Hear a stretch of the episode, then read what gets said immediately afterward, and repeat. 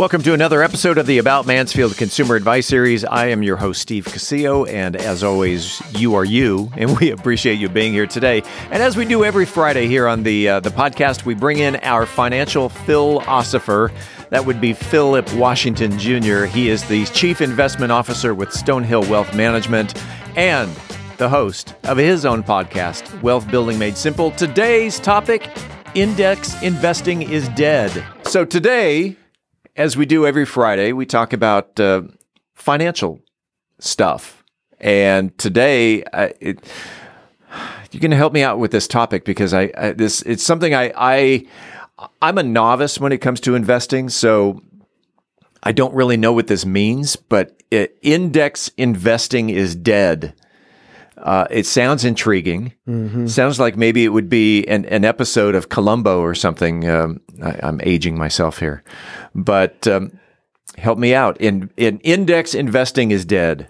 Yeah. So you you know how um, and and I was a victim of it as well. So I'm going to explain it, and it's going to sound harsh, but I was a victim of it because uh, because uh, by the way, I still use ETFs, which are exchange traded index funds and as a as a product, they are a good low cost way to get exposure to um, to asset classes.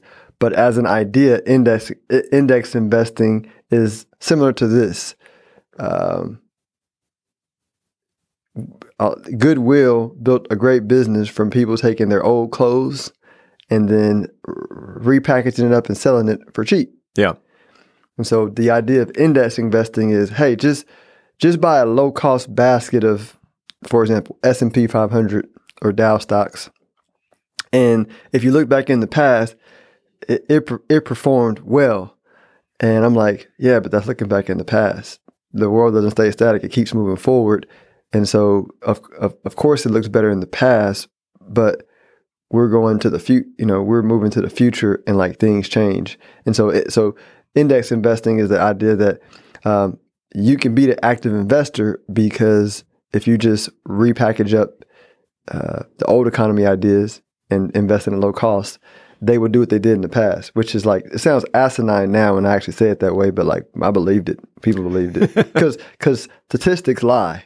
Yeah, or they can be spun uh, or misunderstood. Yeah, I mean to be more optimistic, I because I'm a stats guy. I looked at it and I was like, oh, well, this looks right, but what it doesn't take into account is the fact that when you're looking back, uh, you're not you're you're looking at averages and you're not factoring in the companies that like grew really big and then came into the S and P, right?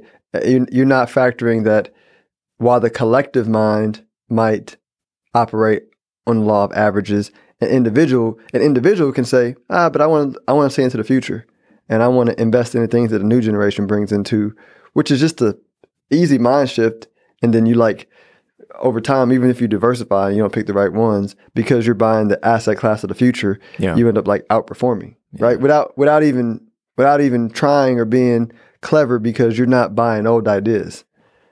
And you talk about statistics and that that well a weatherman will say there's a 30% chance of rain. That's a statistic. Mm-hmm. All right, let's spin that into something positive. There's a 70% chance of, of sunshine. Yep. Or at least a 70% chance of no rain. It could be cloudy, but. Uh, yeah.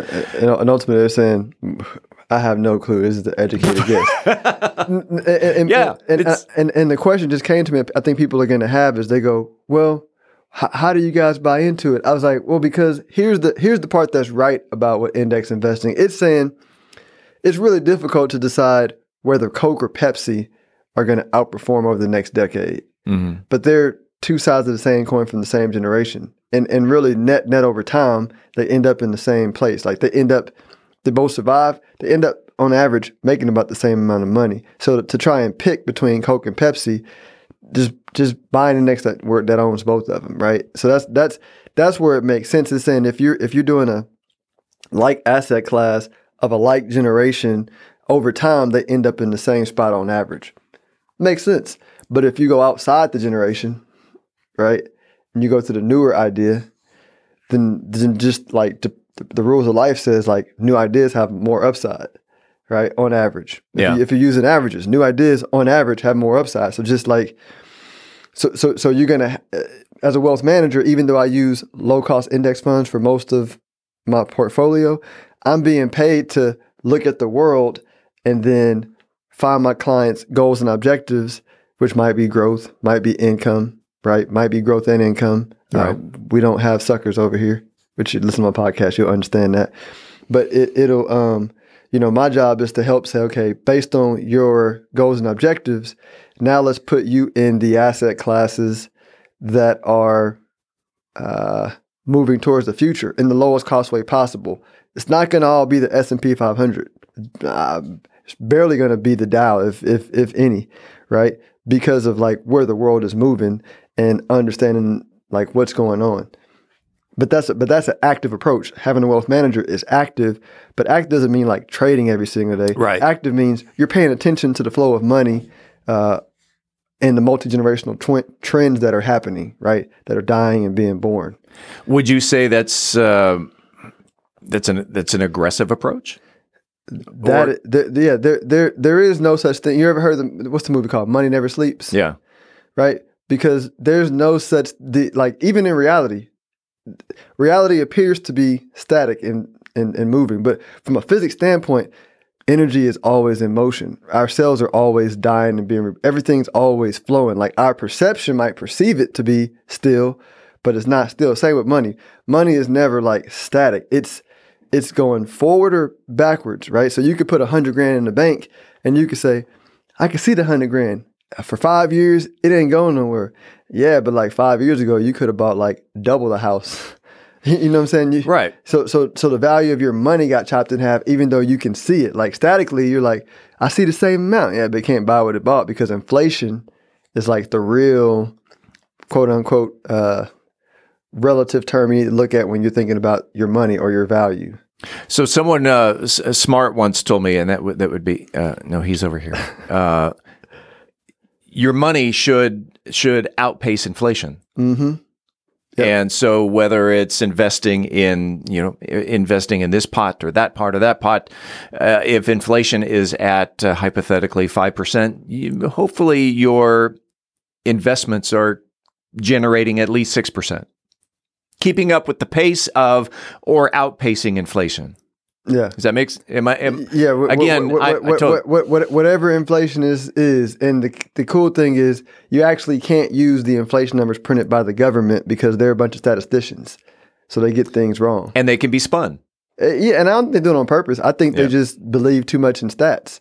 Um, I think my litmus test, my loose litmus test, given my intuition of what's going on, is the S and P 500. Like the inflation rate now is the S and P 500. So like, and that's that's over the last decade been something like ten ish percent a year. Hmm. Um, I gotta check my numbers, but nine, eight, nine, ten percent a year for the last decade, including the last fall, right? So I mean, I, and then so moving forward, it's like that's my baseline. Like if I'm not investing in anything that's not doing ten percent plus a year, uh, my expectation over the last over the next decade is uh, we're not going to make it. And the inflation numbers are starting to confirm that, right? You're looking at inflation numbers, and they're beginning to like confirm that. And so that's the the tricky part about investing is you have to statisticians are looking at the past. You can't look at their numbers. You have to like, all right, where's the real number? Because it'll become apparent in the past. Like 10 years from now, we'll look back and we'll go, damn, Phillip said 10% a year. It was 12, 13. He was pretty close. I'm like, yeah, like I'm not going to be perfect, but I just want to, and that's where Buffett talks about a margin of safety. So if I think it's 10, then I want to put most of, for my goals and objectives, I want to put most of my assets in things that are 15, 20% plus Yeah. right? Because I get the the inflation is a ten. That's that's lost money if I don't beat it. My net return needs to be, you know, whatever it is plus that, right? And so that's like the important part from an investment standpoint moving forward. Is out out outrunning the bear. Outrunning the bear. You don't have to be the fastest. Oh wait, you're right. No, I got to outrun the other person, right? You're right. You just Can't outrun the bear. Uh, you know, I I I love these these Friday conversations because it's it's my it- it's kind of like my college uh, my college financial class that I never took.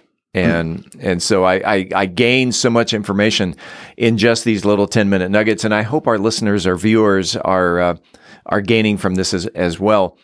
You, uh, you know, Stephen, I'm yeah. putting, I'm putting this out in the atmosphere because you just like one of my goals, and I'm not going to go back and get an MBA because I just don't think that they're teaching me what I need to know. I should be teaching an MBA class when it comes to finance, from my perspective. But I, but that's a requirement to be like a college professor. But I would love to teach a course on like finance and money. So I got to get this podcast big enough, and like when the world shifts and people realize, oh, he's leading thought, not regurgitating it. They might ask me to be like, you know, they'd be like, we'll forgive the MBA you know, deal, and we'll let you teach a class. I would love that. That's like a dream, like to teach a, uh, uh, you know, uh, a class in college. I see you teaching a, a course called the the philosophy of of money. that would be dope. That would be great. Sounds like a good newsletter name. The philosophy, of, money. I'm writing that down. There you go. And that's a T-shirt too. That's a T-shirt. too. Yeah. Like the financial philosopher. Uh, Speaking of, if someone wanted to reach out to the financial Phil philosopher, how can they reach out to Phillip Washington Jr.? StonehillWealthManagement.com. That's StonehillWealthManagement.com. Like I said, it's an education. Appreciate it. And uh, we'll do it again next week. Thank you. Appreciate you, Steve. We appreciate you listening to the About Mansfield Consumer Advice Series. By the way, if you own a business and you are interested in being a part of the Consumer Advice Series, if you have the knowledge to give information in 10 minute increments to the consumers, shoot me an email to info at aboutmansfield.com. Again, that is info at aboutmansfield.com. We'll tell you how we can get you all set up. Appreciate it. We do it again next week, right here on the podcast.